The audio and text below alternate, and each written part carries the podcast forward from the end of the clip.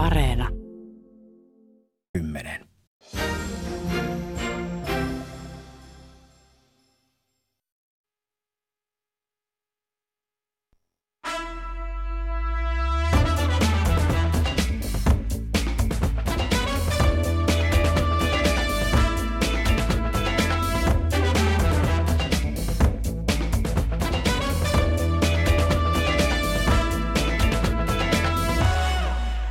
Tästä alkaa suora lähetys Helsingin Pasilasta. Minä olen Pia-Maria Lehtola. Tämä ohjelma on Kulttuuri Ykkönen ja perjantain tapaan tänään on Perjantai-studio, jossa keskustelemme viikon ajankohtaisista kulttuuriaiheista ja ilmiöistä. Antiikki- ja Design-lehden päätoimittaja Mirva Saukkola, liikemies Sami Kuusela ja filosofi Tuomas Nevanlinna lämpimästi tervetuloa. Kiitos. Kiitos. Ja tähän alkuun mun täytyy avautua yhdestä asiasta. Mä tulin raitiovaunulla tänne tänään. Ja siellä mua ihmetytti, siellä oli pieni kirahvin pentu laitettuna johonkin kääreeseen. Mä rupesin heti googlaamaan, että Korkeasaaressa ei ole kirahveja. Niin mitä ajattelette, mistä tämä johtuu, että pientä kirahvin poikasta kuljetetaan raitiovaunussa? Niin, yleensä mulla on ollut se käsitys, että eläinkuljetukset hoidetaan jollain muulla tavoin kuin Helsingin julkisella liikenteellä. Vasitenkaan kirahveja on harvemmin nähnyt, nähnyt siellä. Ehkä se oli ukrainalainen kirahvi, joka sai ilmaiseksi matkustaa. Mutta ää, mielenkiintoinen tapaus. Se oli siis pentu, vaiko Kyllä, poikainen? Kyllä, poikanen, mikä, mm, mm, pieni kokoinen. Mikä on korrekti ilmaus? Mitä muuta ajattelet? Tapahtukohan toi oikeesti? Aprillia, aprillia, Sami Kuusela. No niin. Mä vähän epäilin tätä. Nyt mä, epäilit, nyt mä joo. taas haluan sanoa yhden Joo, asian. joo. Se on se, että mä pidän aprillipäivästä aprillia. Joo, Mä en joo. inhoa mitään muuta niin paljon kuin aprillipäivää, siis Okei, suurin piirtein. Okei, Se on tota, äh, olen siis tosikko ja, ja, ja kauhea ihminen, mutta se on musta aivan sietämätön päivä. Ja mä uskon kaikki aprillipilat, koska mun lähtökohtani on se, että ihmiset puhuvat totta ja ovat vakavissaan. Ja silloin kun eivät ole, niin erilaisilla kommunikatiivisilla ja kielellisillä indikaattoreilla antavat sen ymmärtää. Tämä kalendaarinen konteksti puhua typeryyksiä on, on raivostuttava. Ja mä en koskaan pääse yli siitä, että on olemassa tällainen instituutio. Ja mä todella mietin kanssa, että minkälaisen aprillipilan mä teen. Ja sitten mä otin äitini esimerkin. Äitini on kerran sanonut, että ulkona puutarhassa on pieni elefantti. Olin silloin pieni ja uskoin siihen. Ja ajattelin, että tämä on semmoinen kilttipila. En, us, en uskaltanut pilata Ei, se pilalla on- muilla se on- asioilla. Se on nöyryyttävää ja, ja, Voi ja. Eikä, kun mä oon taas tästä ihan eri mieltä, koska mun mielestä just tällainen kaikki karnevaalimeininki, tällainen on ihanaa. Jengihan on silleen heti, että joku, että vappu, mä inhoon sitä, se on amatöörien juhla. Musta se on silloin, silloin eni, eh, mahdollisimman moni ihminen bailaa, joka Mut tarkoittaa, että se on vappuna ei tarvitse niinku valehdella tai epäillä, että muut valehtelevat. Niin joo, sä oot semmoinen totuusmäen mies. Joo, mä oon totuusmäen mies. Mites Mirva, aprillipilat? Äh, sanotaan, että tää sun pikku kirahvi ei mennyt mulla läpi, eikä mennyt Samillakaan. Tuomas oli ainoa, jolla se meni Kyllä. läpi. Nyt koko it- kansa And kuulisi. it speaks for me. Mä itse yritin aamulla tehdä sellaisen, että äh, mun puoliso oli lähtenyt aikaisemmin töihin ja sitten mä lähetin hänelle tekstiviestin, jossa mä sanoin, että takapihalla on hirvi, pitäisikö soittaa pelastuslaitos paikalle. Okei. Mutta tota, niin hän tajusi heti, että aprilipila, eli se ei mennyt läpi. Eli tällaiset eläinmetaforat ja eläinpilat ovat... Eläinpilat menevät selkeästi Toimiva, joo. parhaiten läpi. Joo. Ei se ollut metafora, se oli vale. Se oli vale. Oi kauheeta. No niin, mutta lähdetään ihan nyt totuuden, to- totuudellisiin aiheisiin. Ja mä oon Hyvä. kyllä iloinen kuitenkin, Voiko että luottaa? uskoit mua. Voiko luottaa? Nyt voi luottaa. Kansainvälistä nykytaidetta esitteleviä ARS-näyttelyitä on järjestetty Suomessa vuodesta 1961 lähtien. Ja moderni taide tuli Suomeen aika hitaasti, koska pitkään pelättiin, saadaanko Suomeen ollenkaan kansainvälistä, rohkeaa, yllättävää nykytaidetta. Ja tosiaan kylmän sodan aikana oli pelkona, että Suomi jäisi kulttuurityhjiöön idän ja lännen väliin. Ja tämän jälkeen näyttelyt ovat aina hämmentäneet, puhuttaneet. Ja voi sanoa, että siellä on ollut paljon nykytaidetta pelle pelottomien siveltimestä. Näyttelyyn on syntynyt nyt 15 täysin uutta teosta. Esimerkiksi ranskalainen Lord Provost työstää naiseutta, äitiyttä ja saunakulttuuria käsittelevää teostaan aivan Helsingin kupeessa sijaitsevassa Espoon Hanasaaressa. Ja tässä on kysymys tällaisesta kohtukokemuksesta, ihmiskehon lämpötilaa huokuvasta tilasta. Ja tosiaan tämän ARS 22 teemana on hyvin paljon empaattisuus, inhimillisyys. Eli ei tällä kertaa tällaisia hurjia esimerkiksi ihmisten eritteistä tehtyjä, ää, koneessa tehtyjä erilaisia seoksia, mikä on ollut muotia yhdessä Arsissa. Nyt kysymykseni on, Kiasma avaa ovensa ensi viikon perjantaina Ars 2022 näyttelyllä. Millaisia muistoja teillä on Arsin taiteesta? Mun on ehkä pakko sanoa, että mä, mä vähän häpeän sitä, että mä en tunne oikein nykytaidetta. Ja just tässä on vähän sama tossa, että me muistetaan se 95 vuoden, josta on jo jonkun, jonkun verran aikaa. Siitä on siis niinku 27 vuotta. Niin me muistetaan just se nykytaiteesta meille tulee kuva, että tota, joo, se on sitä, että, että siellä niinku laittaa pissaa, kakkaa ja jotain muuta johonkin tehosekottimeen. Se, se on samanlainen jännä juttu, mikä tuosta tulee mieleen, tulee myös, että esimerkiksi niinku Teemu Mäki, niin, he, niinku, sellainen niinku kaltaiseni juntti ei muista hänen taiteestaan mitään muuta kuin sen kissan tappovideon. Tai teatteri on vieläkin sitä, että Jumalan teatteri heittää kakkaa ihmisten päälle. Se on jännä juttu, miten tällaiset niin kuin stigmatisoi ja niin kuin ne säilyy meidän tällaisessa kollektiivisessa muistis ikuisesti. Mm-hmm. Kerran kun laitat pissaa ja kakkaa tehosekottimeen, niin se pilaa koko nykytaiteen maineen. Onko sinä sitä vappumeininkiä, sitä karnevaalia, josta Sami Kuusela pidät? No, varmaan on. Ja siis, ja, ja, ja tota, en ihan ymmärrä suoraan sanoen, en, koska en ole niin harrastunut nykytaiteeseen, niin myönnän olevani juntti. Okei, mutta onko tämä nyt Ars, teidän mielestä, onko se, kun kuuntelee Sami Kuusela tässä, niin onko se semmoista vautaidetta tai semmoista huitaidetta? Mitä ajattelette? Tuomas Nevala. Ars ei ole sama kuin nykytaide, eikä nykytaide Ars. Arsilla on varmasti paikkansa, mutta tarttuisin tuohon, ää, mitä Sami Kuusela sanoi ää, tästä, että hän ei ymmärrä. Ja tämän, tämän näinhän sanotaan usein nykytaiteen kohdalla, ää, että sitä on vaikea ymmärtää. Musta pikemminkin nykytaidetta silloin tällöin vaivaa aivan päinvastainen tauti, joka on se, että sitä on aina liian helppoa ymmärtää. On paljon sellaisia teoksia, jotka on niin yhden jujun, eräänlaisen mm. käsitaiteellisen kikan ja mm. arvoisia, mm. joka on, saattaa olla nokkelaa ja tuottaa hetken tyydytystä. Joten mä siis ehdottomasti kaipaan enemmän nykytaiteen teoksia, joita on vaikeaa ymmärtää. Toinen kuuluisa yleisön osasto Quip – nykytaidetta kohtaan on se, että jokainenhan pystyisi tuohon. Nyt on muistettava, mistä tämä nykytaiteen linja tai perintö lähtee, joka on vanha ensimmäisen maailmansodan aikaan kukoistanut avantgarde-liikehdintä ja mm. sen erilaiset jatkumot. Siellähän pointtina oli nimenomaan se, että jokainen pystyy tähän. Ideana oli nimenomaan vapauttaa kaikkien ihmisten luovuus ja se, että jokainen pystyy tuomaan maailmaan jotakin, jota siinä ei ennen ole ollut. Joten siis tässä kolkutetaan avoimeen oveen. Tervetuloa tekemään, kuulkaas kaikki nykytaidetta ja, ja näin.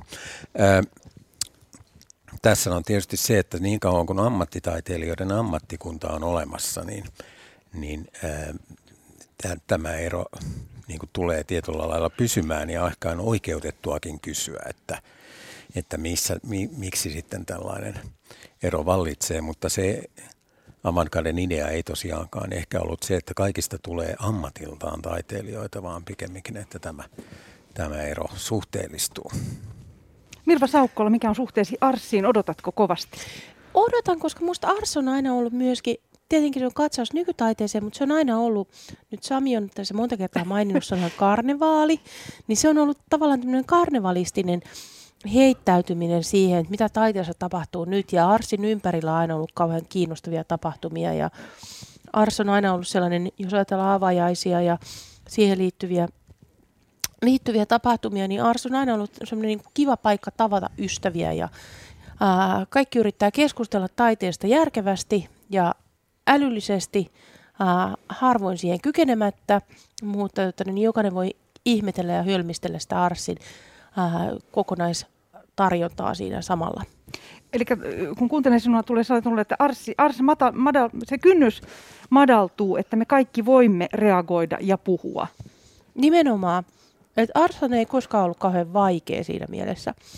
Sehän on nimenomaan sellainen, mihin mennään kummistelemaan mist, milloin mitäkin asiaa. Sami mainitsi just tämän vuoden 1995 ja nämä tehosekottimissa olevat jotkut veret ja muut vastaavat. Niin sehän oli pitkälti sellaista, että nämä nosti vahvasti keskusteluaiheita esiin. Että ihmiset, välttämättä se ei ole nyt kauhean älyllistä ja loogista, että ihmiset nosti esiin näitä juttuja, nimenomaan näitä ihmisten kehon osista kerättyjä elementtejä, jotka pyöri tehosekottimessa, mutta keskustelua näin herätti. Tuomas Nevallinna. Niin, kun mainitsin tämän avantgarde, jonka yksi idea oli se, että taide voisi tapahtua lukemattomissa tai missä tahansa paikassa, ikään kuin ei tarvitse olla galleriaa tai museota.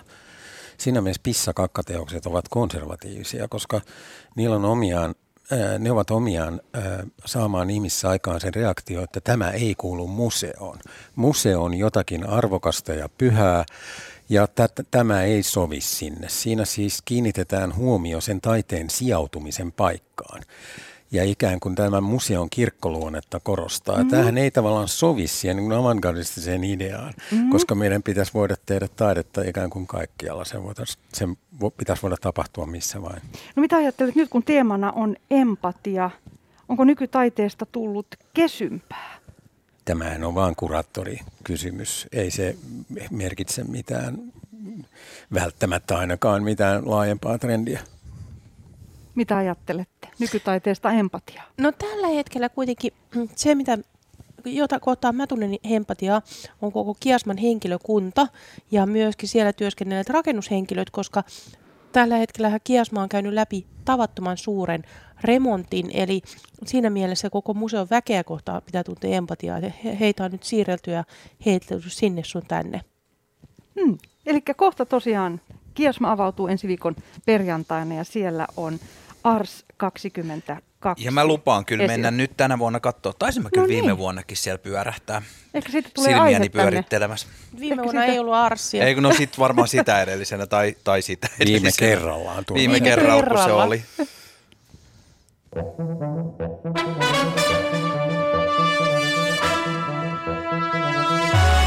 Kulttuuri Ykkösen perjantaistudio meneillään Helsingin Pasilassa suora lähetys.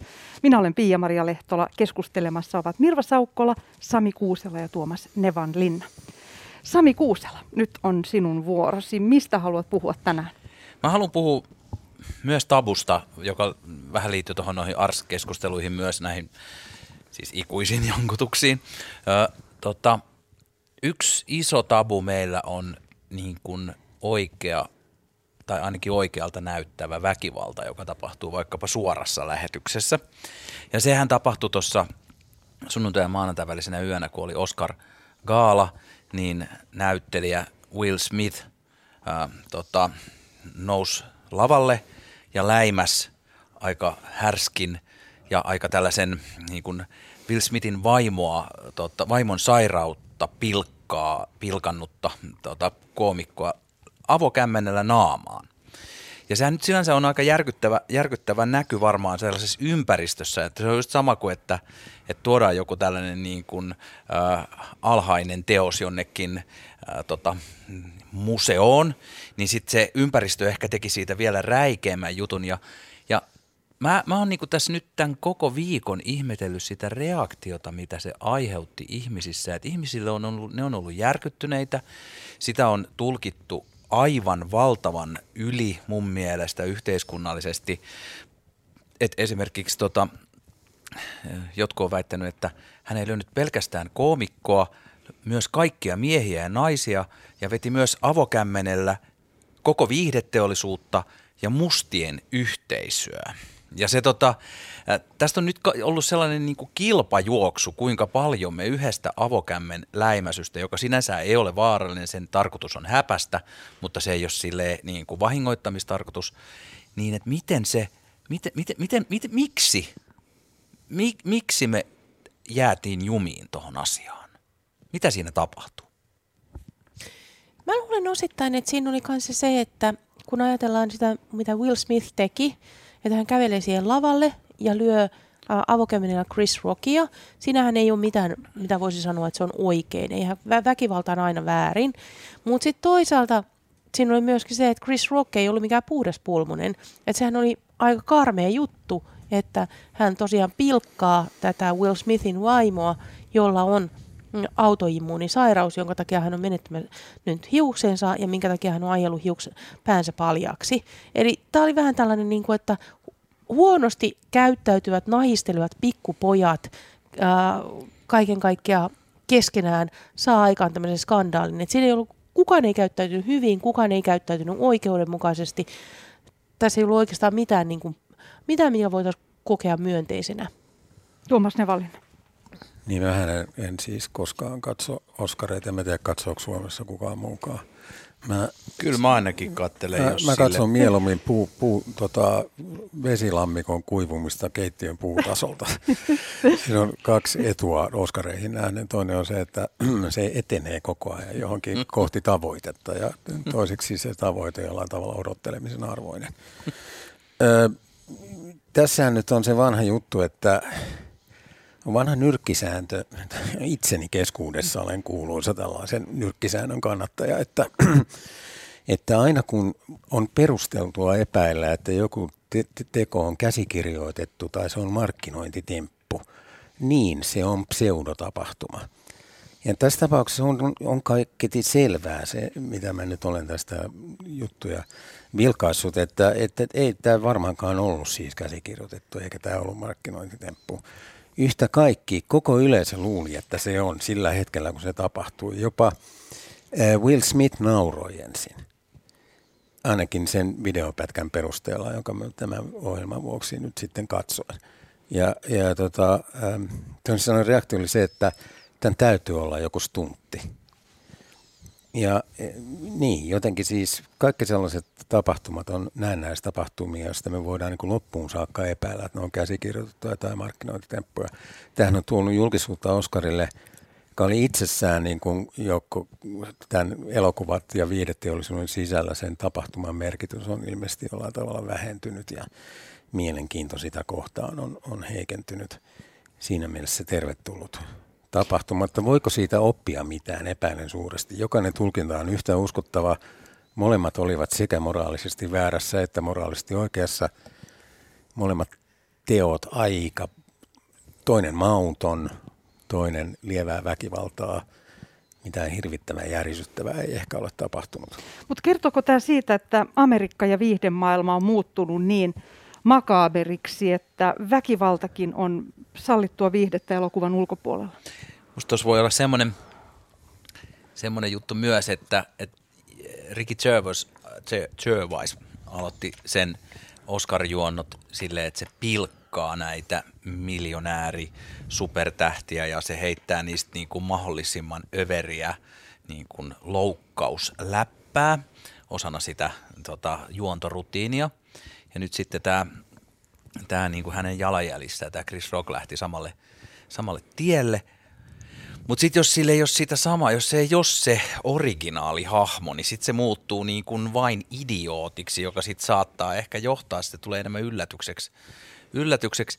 Sitten tässä on niin kuin kaikki tämä herkullisuus. Tässä on siis, tässä koko keisissä on kaikki herkullista. Siinä on se A, että niin kuin, että on niin kuin safe space puhe, ympäristö, ableistinen tai, tai ainakin nyt jonkun niin kuin vakavaa sairautta pilkkaava puhe, joka on hyvin kiellettyä ja tabu. Sitten siinä on se, että joku käyttää väkivaltaa, vaikka se onkin niin kuin tarkoitettu vain häpäsyyn eikä vahingoittamiseen. Sitten siinä on myös vielä se, että elämmekö me siinä maailmassa, jossa alfa-uros nousee nöyryyttämään beettaa julkisesti, koska tämä on ö, loukannut hänen naarastaan, joka on sitten taas niinku äärimmäisen vanhanaikaista ajattelua. Että tässä kyllä oli syöttö ihan joka ikisen viisast, niinku internetviisastelijan lapaan tässä koko keisissä, ja sen takia tämä varmaan tulee puhuttaa meitä vielä ehkä yhtä kauan kuin Ars 95, ai, nyt, kun se vieläkin meitä puhuttaa. Mutta miksi kukaan ei lohduttanut pilkan kohteena ollut tosiaan alopaseasta kärsinyttä Will Smithin vaimoa Jada Pinkett Smithia? No siinä oli, kato, uroksilla oli kuitenkin se just taistelu käynnissä, että sehän pitää hoitaa ensi alta ja sitten sen jälkeen jutellaan. Eli hänellä oli primitiivireaktio Will Smithillä, se oli hänen tapansa suojella vaimoa. Entäs häntä hävetti se, että hän itsekin ensin nauroi. Mm. Niin. Ja, Leposohva amatöörin pieni tuikkaus täältä sivuvasemmalta. Ehkä tuossa voi olla jotain sellaista, että koska hän koki oman kunniansa, tullensa itse häpäistyksi, koska hänen naarastaan pilkattiin julmalla tavalla, jolloin hänen piti osoittaa, että minua ei häpäistä.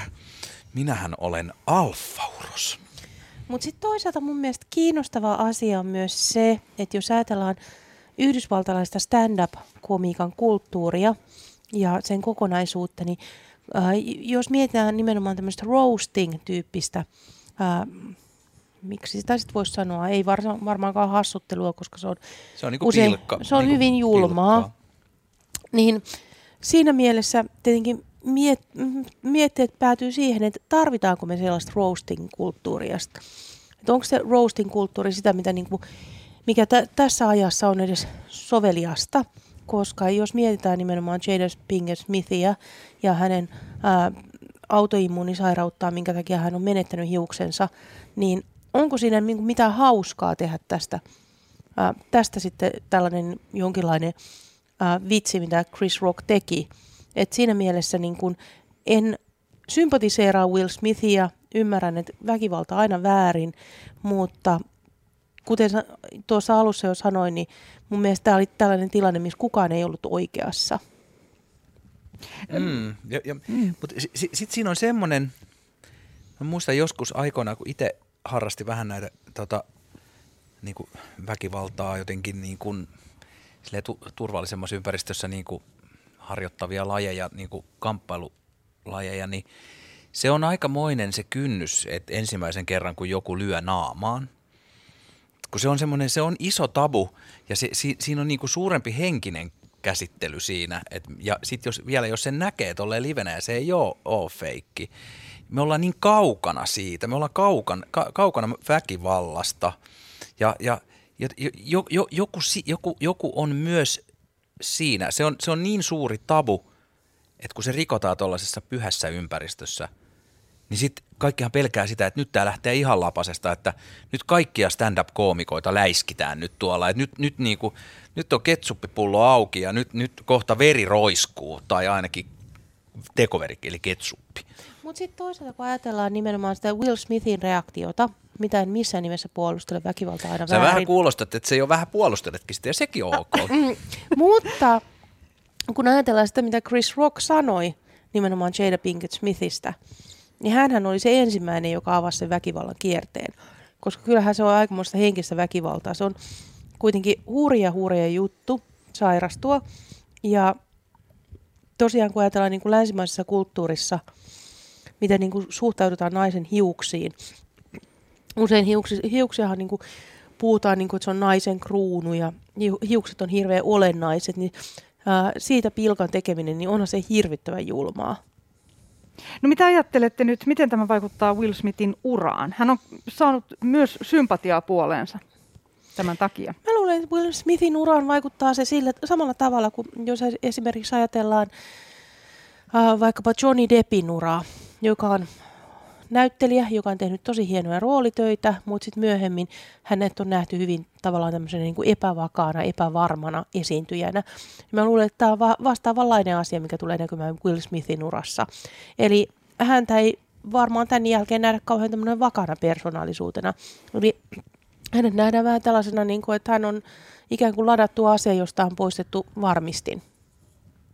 Mm, Tuomas Nevanlinna, mitä, mitä ajattelet? En minä en osaa sanoa. Minä, mä en tiedä, miten siellä rekrytoidaan ihmisiä noita hämäriä miljoona bisneksiä jossain kabineteissa, josta minä olen tähtivuosien päässä. Mutta ainakin, ainakin yllättävä tapahtuma. Nyt on Woke ja Me Tookin varmaan kohta reagoivat tähän. Ai, woke ja me too, millä Niin. lailla? No nyt varmasti ruvetaan miettimään tämän naisen, naisenkin, että mi- mi- miten häntä kohdeltiin. Mä toistan nyt vähän sen, musta tästä ei nyt hirveästi niin kuin opittavaa tästä keissistä. Että siis tavallaan aika selvää on se, että, niin kuin, että tätä Chris Rockin vitsiä voidaan paheksua. Aika selvää on, että sitä läimäistä voidaan paheksua. Mä en tiedä, tuoko tämä niin mitään uutta kulmaa niihin keskusteluihin, jotka, joita on käyty ahdistelusta tai väkivallasta tai mauttomuudesta. Niin, mä, niinku, ja- tai mun alkuperäinen pointti ehkä olikin just se, että tämä analysointi on mennyt ihan naurettavuuksiin. Että se ei ole niinku enää oikein mitään järkeä, että on lähtenyt ihan lapasesta tämä koko juttu. Kaikki haluaa luoda tästä jonkun oman tulkintansa siitä reaktiosta tyhmää vitsiin, huono reaktio, idioottimainen vitsi, that's it, move on. Ja me jatkamme perjantai-studiossa. Kiitos Sami Kuusela tästä aiheesta.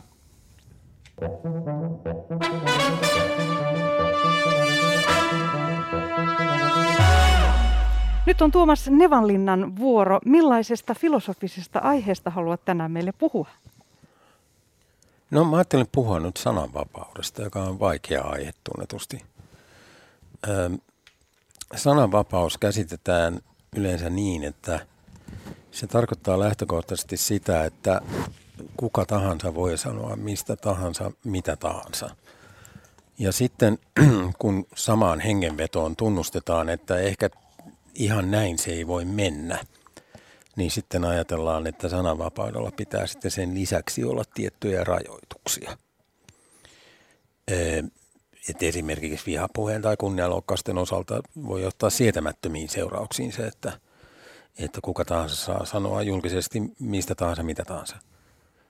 Ö, eli että sananvapaus on tavallaan käsitteeltään jotain absoluuttista Ee, ja sitten on rajoituksia, jo- joiden avulla on välttämätöntä hieman tinkiä tästä ehdottomasta sananvapaudesta.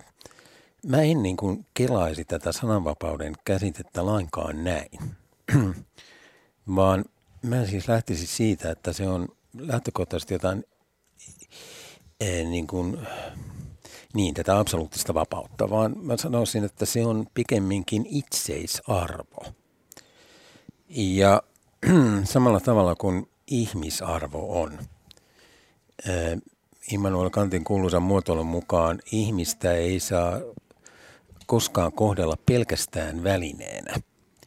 Siis esimerkiksi palveluammatteissa olevia, niin mehän kohtelemme osittain välineenä.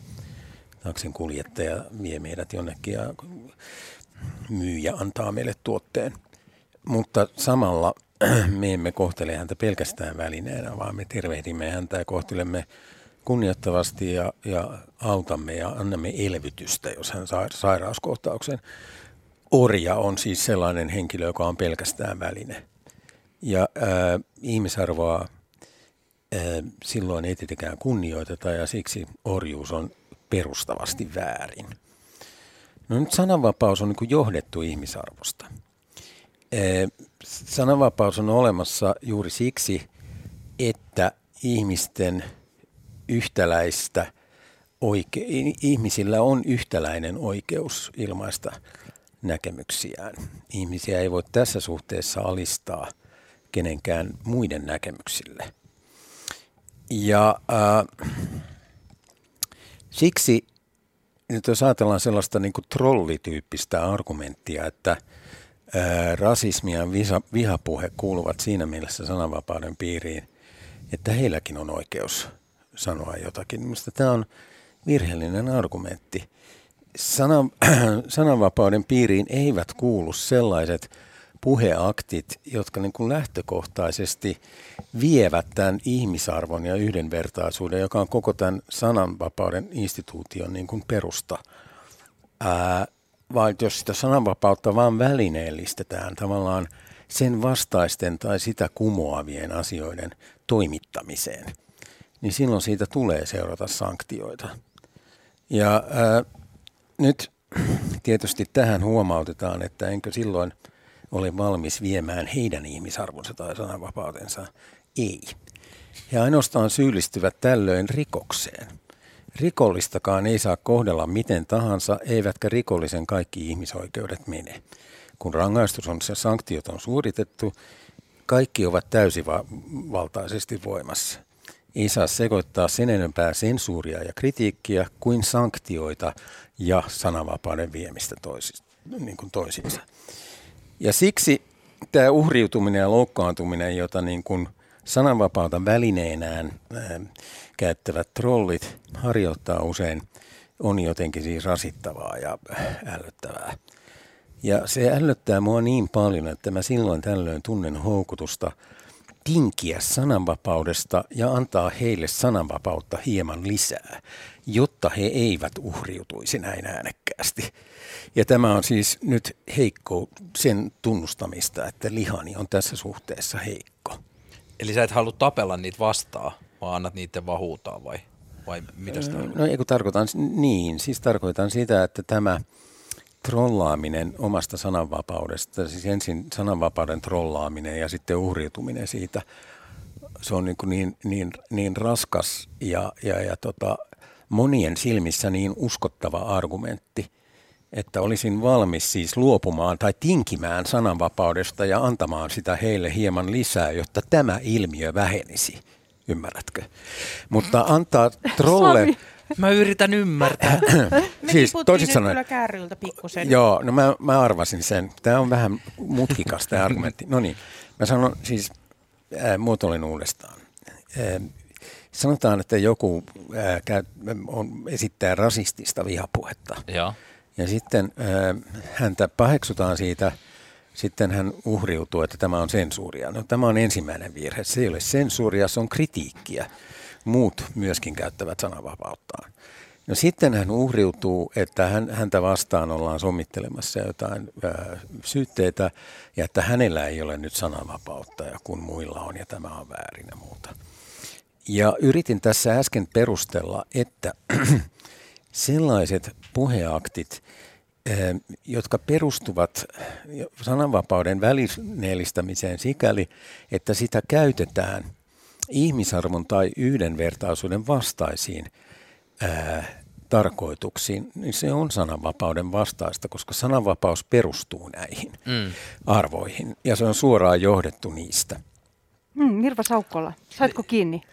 En ihan saanut. Anteeksi Tuomas. Mä ti- mietin Päivi tipahdin. Räsästä muuten. Mä mietin kanssa Päivi Räsästä ja musta oli hirveän, Niin miele- Minä en erityisesti miettinyt, mutta musta oli hirveän mielenkiintoista se, että Ki- kiitä ittees.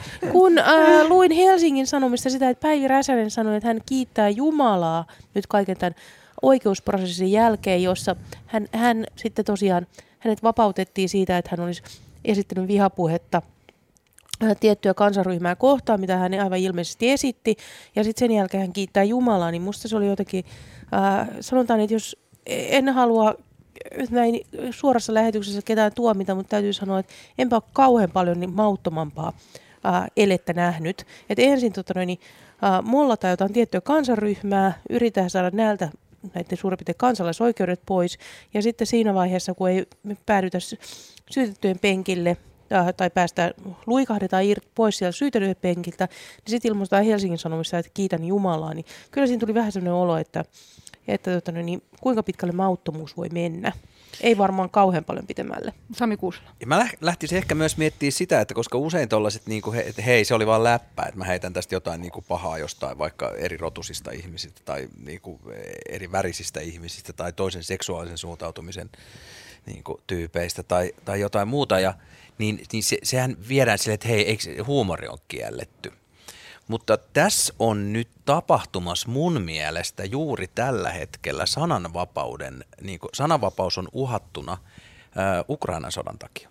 Koska ää, ainakin tällaiset niin kuin meikäläisen ikäiset ja ehkä, ehkä vähän vanhemmat ukkelit on hirveän tarkkoja siitä, että jos jakaa jonkun ää, vitsikkään meemin. Mulla esimerkiksi kävi näin, että mä tein tota, mä jaoin, jaoin meemin, jossa oli laitettu tota, ää, Jeff Bezos, ää, Amazonin tota, perustaja ja sitten siinä oli kaikkea mm, Elon Muskia ja siinä oli Zuckerbergia ja muita ja sanottu, että, että, että eikö nämäkin oligarkkeja.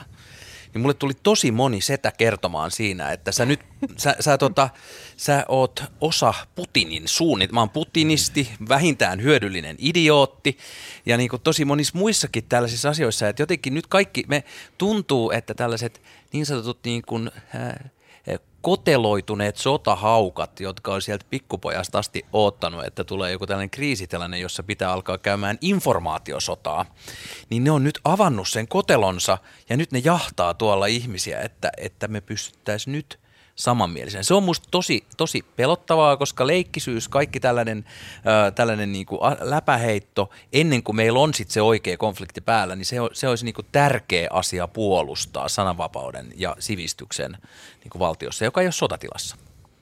Mutta mielenkiintoista on tosiaan se, että miten tämä Ukrainan sota on kirvoittanut ihmisistä irti sellaista nimenomaan se sananvapauden käsite on alkanut muuttua meidän silmissä.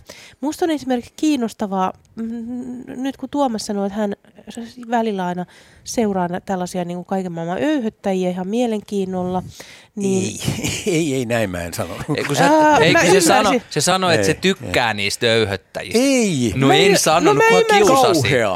mä ymmärsin väärin, mutta joka tapauksessa... Mä kiusataan toisen kerran tässä. Mutta ei, voi ei. Mä haastan teidät voi, kohta oikein. Kunhan ettei Will Smithia Samille tai mulle. Mutta joka tapauksessa... Niin, Olla jotkut radiokypärät.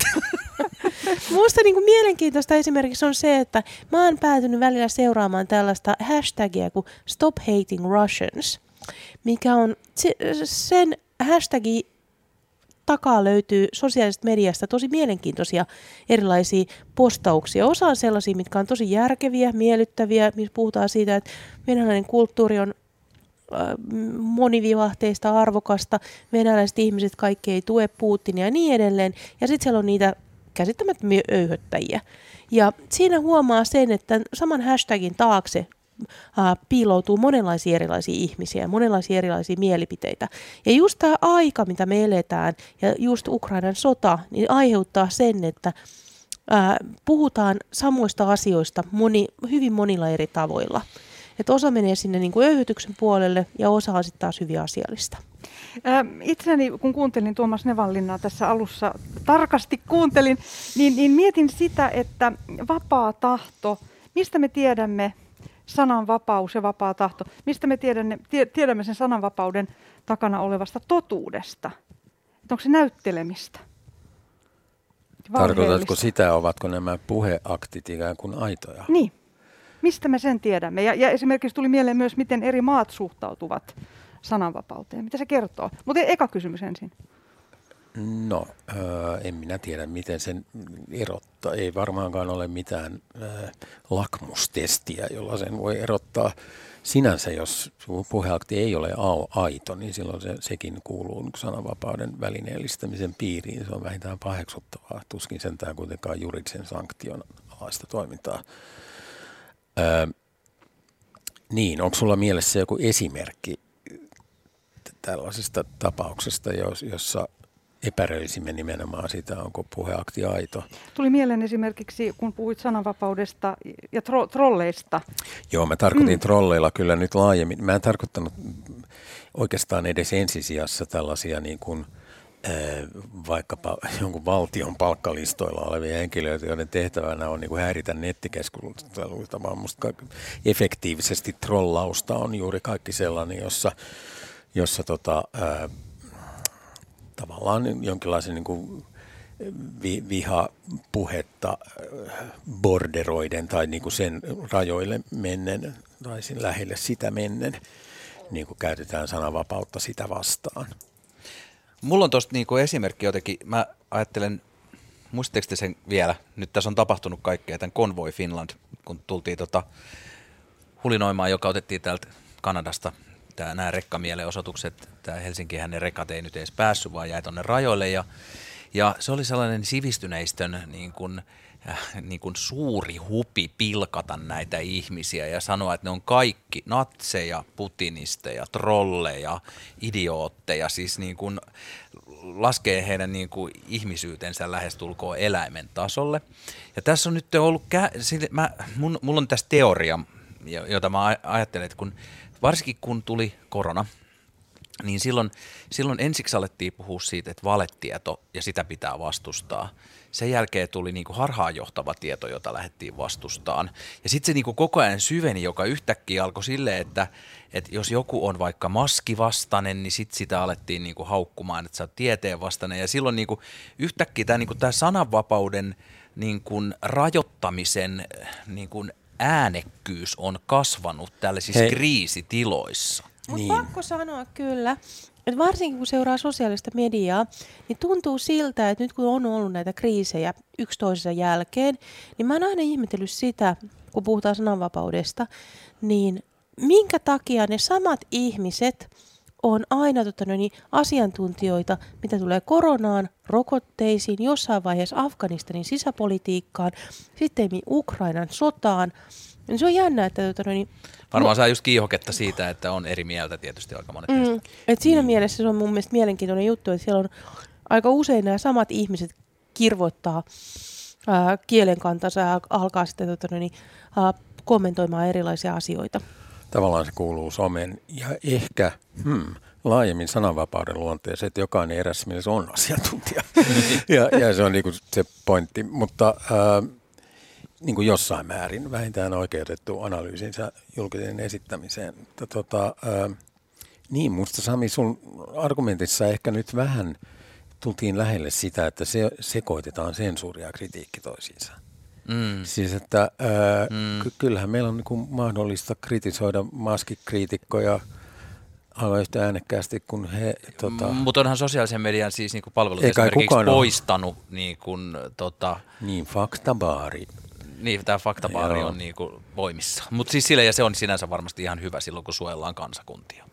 Kiitos Tuomas Nevallina tästä aiheesta. Tästä varmasti jatkamme vielä perjantai-studioiden kanssa tulevaisuudessakin.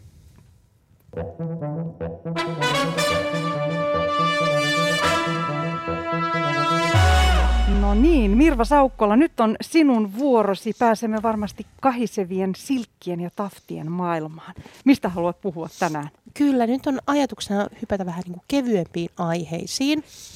Eli Älä Eska... aliarvioi meitä. Eli... Voi olla vaikeita. Eli eskapismiin ja pukudraamoihin. Ja nyt kun eletään vaikeita aikoja, niin tuntuu, että nimenomaan eskapismi ja pukudraamat ovat kovassa kurssissa – Suoratoistopalvelu Netflixiin ilmaantui juuri toinen tuotantokausi Bridgertonissa, joka on niittänyt ihan valtavaa suosiota, vaikka se on ehkä maailman epäuskottavin sarja.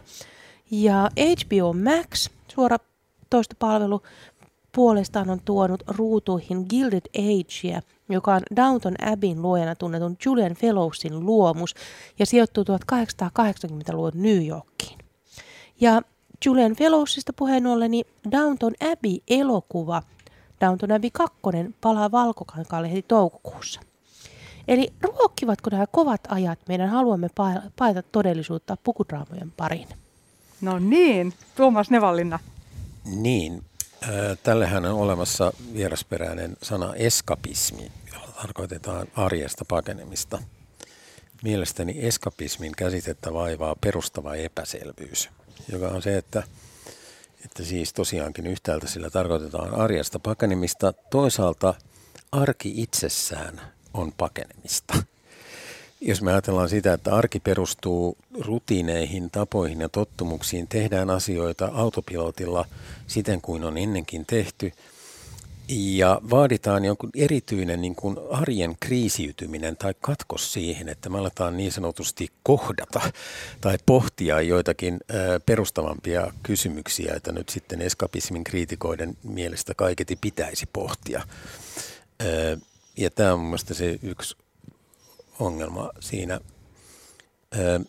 mutta palaan muihin aiheisiin kohta, etteivät yksittäiset puheenvuorot veny liian pitkäksi. Mu- Mulla on sellainen, mä tosi usein kulutan just vaikka jotain Danton Abbey on musta ihana. Se on, se on just sen takia ihana, että siinä kuitenkin lopulta käy kaikki aika hyvin. Siinä niin kuin jollain lailla kuitenkin se selvitään. Sikäli ainutlaatuinen Niin. niin. viide, viidesarja. Niin, ja, ja sitten sit se on jotain, joka ei mitenkään kosketa minun arkielämääni. Ja mun mielestä sellaiset asiat on mahtavaa. Niin kun, se on, sitten, on se sitten sitä eskapismia, on se sitten mitä tahansa. Öö, tol, maailma, ja toihan on tosi suosittu esimerkiksi nyt suoratoistopalveluissa, niin siellähän rakennetaan nyt varsinkin kun digitaalinen teknologia mahdollistaa että luoda niin kuin kokonaisia kaupunkeja ja kaikenlaisia, että mennään jonnekin 1600-luvun Lontooseen. Ja se näyttää varmaan siltä, ainakin siltä niin kuin fantasialta, mikä meillä on siitä 1600-luvun Lontoosta. Ja kun se ei liippaa, se ei liippaa sitä arkea, joka on ehkä vähän ahdistavaa, niin mä väittäisin, että siinä voi olla kyllä, että me halutaan sukeltaa jonnekin muuhun maailmaan täysin vieraaseen meille, mutta samalla kuitenkin jollain lailla tutuks, tutu, tuttuun. Kyllä mä sanoisin tähän, että Downton Abbey, kun mäkin katsoin sen, se oli ihan viihdyttävä ää, tai koukuttava, niin kuin nykyisin mm. sanotaan. Ei siinä mitään, mutta ää, mä en yhtään yhdy tohon, että se on jotenkin niin kuin joku vieras maailma, johon me paetaan. Päinvastoin se oli niin kuin ideologinen kuvaus tietynlaisesta niin kuin nykyaikaa koskevasta ideologisesta käsityksestä, joka, joka koskee sitä, että luokkayhteiskunnassakin kuitenkin niin kuin sosiaalinen nousu on mahdollista ja siellä otetaan autonkuljettajat hoviin ja, ja, ja, ja kaikkea muuta tällaista, joka on niin kuin historiallisesti täysin paikkansa pitämätöntä ja kaikkea muuta sellaista, jolloin siinä oli niin kuin siis aivan selvästi niin kuin nykyyhteiskuntaan liittyviä ideologisia panoksia aika vahvasti. Ja se maailma ei tavallaan suinkaan ollut niin kuin vieras, vaikka se oli tietysti niin kuin ke- kermakakkua verrattuna Niin ehkä se, se, se, sellainen, ruisleipään, jota me täällä elämme. se kolonialistinen ja hyvinkin niin kuin yhteiskuntaluokka, niin kuin yhteiskunta oli jotenkin niin kuin kesytetty Kyllä. Mutta, siinä. mm, mutta onko nämä pukudraamat teidän mielestä sosiologisia kurkistusaukkoja entisajan hierarkioihin? On vapautunutta palvelusväkeä, nauravia kokkeja ja keittiöapulaisia ja, ja sitten aristokraattien joskus näsäviisasta keskusteluakin. Onko tämä sivistävää tällainen sosiologisessa No kun mielessä? sinne oli just nimenomaan musta tahallaankin ihan siis tuotu, tuotu nykyajan keskusteluita koskien sitten rotukysymyksiä esimerkiksi ja, ja, ja tällaisia. Ja, ja sinne, sinne oli niin kuin, musta ihan niin kuin nykyajan keskusteluiden valossa niin kuin projisoitu tai siirretty tai käsikirjoitettu sinne historiaan kaikenmoista, jota siellä nyt ei välttämättä ihan siinä muodossa ollut. Eikä siinä nyt sinänsä mitään, mutta, mutta kyllä tämä nyt silti pisti silmään. Itse, itse mietin, mietin sitä, rakastan vaatteita ja muotia ja, ja siellähän on paljon esimerkiksi empire-mekkoja, missä on lyhyt yläosa ja hienoja kankaita ja, ja, ja näin. Ja, ja mietin, että onko tämä joku kaipuu myös viattomuuteen, viattomuuden aikaan ja viktoriaaniseen elämään. No tietyllä tavalla ehkä on, mutta mä mietin just esimerkiksi tätä Bridgetonia, mikä on ollut äärimmäisen suosittu. Ja itse kun mä oon hyvin innokas pukuhistorian harrastaja, niin musta on hirveän mielenkiintoista katsoa sitä Bridgetonia, koska siinä on niin heitetty ne kaikki niin kuin pukuhistoriaan liittyvät asiatkin aivan niin kuin, ne heittää aivan häränpyllyä. Et siellä on suuri osa mm, siinä eletään 1800-luvun alkua. Suuri osa niistä ihmisistä on puettu empire-tyyliin. Sitten siellä on yhtäkkiä kuningatar, joka patsastelee sellaisessa Maria Antoinette tyylissä, mikä, mitä kukaan ei Sehän olisi on näitä, kuninkaiden universaali asu. mm, mitä kukaan ei olisi käyttänyt enää 1820-luvulla. Eli se on pikkusen niinku sellainen niinku aikuisten Disney-filmi, että kun ajatellaan tällaisia, niinku, mitä pikkutytöt katsoo jotain Frozenia, missä on joku Elsa, jo, joka on he, Elsa ja Anna, jotka on heidän suuria idoleitaan, niin musta esimerkiksi tämä Bridgerton, niin tämä on niinku aikuisten Disney-filmi. Vielä yksi ihan lyhyt kommentti vaan tuosta viktoriaanisuudesta, että pitää muistaa, että viktoriaanisuus oli itse nostalgista tai kaipuuta. Eli siis sikäli, jos me kaipaamme viktoriaanisuutta, niin me olemme ikään kuin viktoriaanisia jollain- jossain välittömässä mielessä. Eli, eli että ei, ei ole mitään tämmöisiä viattomia aikoja, on vain aikoja, jotka kaipaavat menetettyä viattomuutta. Mm, Toiseksi sehän- sosiologiasta äh, vielä sen verran, että Mad Men hän oli sosiologisesti paljon tietysti tarkkanäköisempi ja mielenkiintoisempi, kun se oli sijoitettu aikaan juuri ennen kuin alkoi 60-luvun äh, ylioppilas- ja kansalaisoikeusliikkeiden liikehdintä, joka, joka sitten johti siihen, joka on vaikuttanut paljon siihen, että miten me asioita, asioista puhutaan nykyään ja miten me niihin suhtaudutaan. Entä sitten vielä tämä pompöösi tunnelma, pölyttene, pölyttäneisyys ja tällainen museaalisuus, niin mahtuuko sinne kuitenkin modernia erottisuutta? No ainakin kun katsoin sen Bridgetonin ensimmäisen kauden, niin mahtuu aika tavattomasti.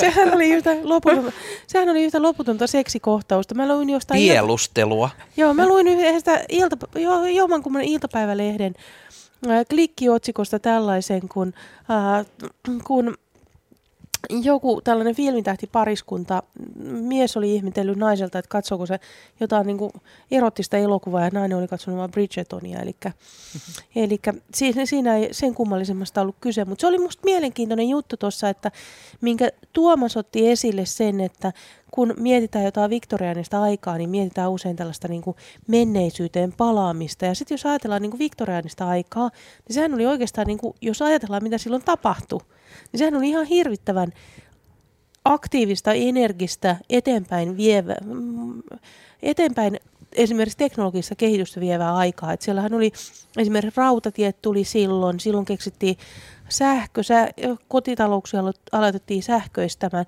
Sehän oli oikeastaan niin kuin muutoksen aikaa, että ei se ollut sellaista niin kuin rauhallista fiilistelyä. Mutta nyt kun me katsotaan taaksepäin, niin me oletetaan, että se aika oli juuri nimenomaan jotain sellaista. Niin ja sitten onhan ne suomalaisiakin elokuvia, joita ohjataan silleen, että katsotaan, me palataan sinne aitoon 60-lukuun, jolloin niin kuin kaikki oli jotenkin niin kuin tosi aitoa ja värit kirkkaana. No ja, ja se, se, siihen taas liittyy helposti just se, että se on niin kuin, kun jotkut tekijät ovat olleet silloin lapsia tai nuoria, niin se tuntuu aidommalta. Tuossa tulee mieleen, mutta me ollaan, ehtiikö vielä sanoa? Me ollaan tota noin, niin Tuomaksen kanssa tuossa kaupunkiympäristölautakunnassa eri puolueiden edustajina kyllä Helsingissä. Ja siellä on niitä aina niitä havainnekuvia ja nehän on jotenkin niinku vitsikkäitä. Ja monta kertaa nämä tällaiset on niinku havainnekuvia, nämä tällaiset sarjat. Niissä on niinku jotenkin sellainen niinku ideaalimaailma niinku laitettu. Siellä ei ole niitä tylsiä, lihavia, usein ei ole sairaitakaan ihmisiä läsnä. Eli eska, eskapismia. Kiitos kaikille keskustelusta Mirva Saukkola, Sami Kuusela ja Tuomas Nevanlinna. Ja kiitos kaikille kuuntelijoille siellä radioidenne äärellä. Tässä oli tämän perjantain Kulttuuri Ykkösen perjantaistudio ja kanssani tätä lähetystä on ollut tekemässä Kulttuuri Ykkösen tuottaja Olli Kangassalo sekä äänitarkkailijana toimi Matti Littunen. Minun nimeni on Pia-Maria Lehtola ja maanantaina Kulttuuri Ykkösessä Jakke Holvas tarjoaa seuraavaa Mökkikausi alkaa. Sosiologian professori kertoo, mitä mökin alkeelliset olosuhteet opettavat asumisesta. Hyvää perjantain jatkoa teille kaikille.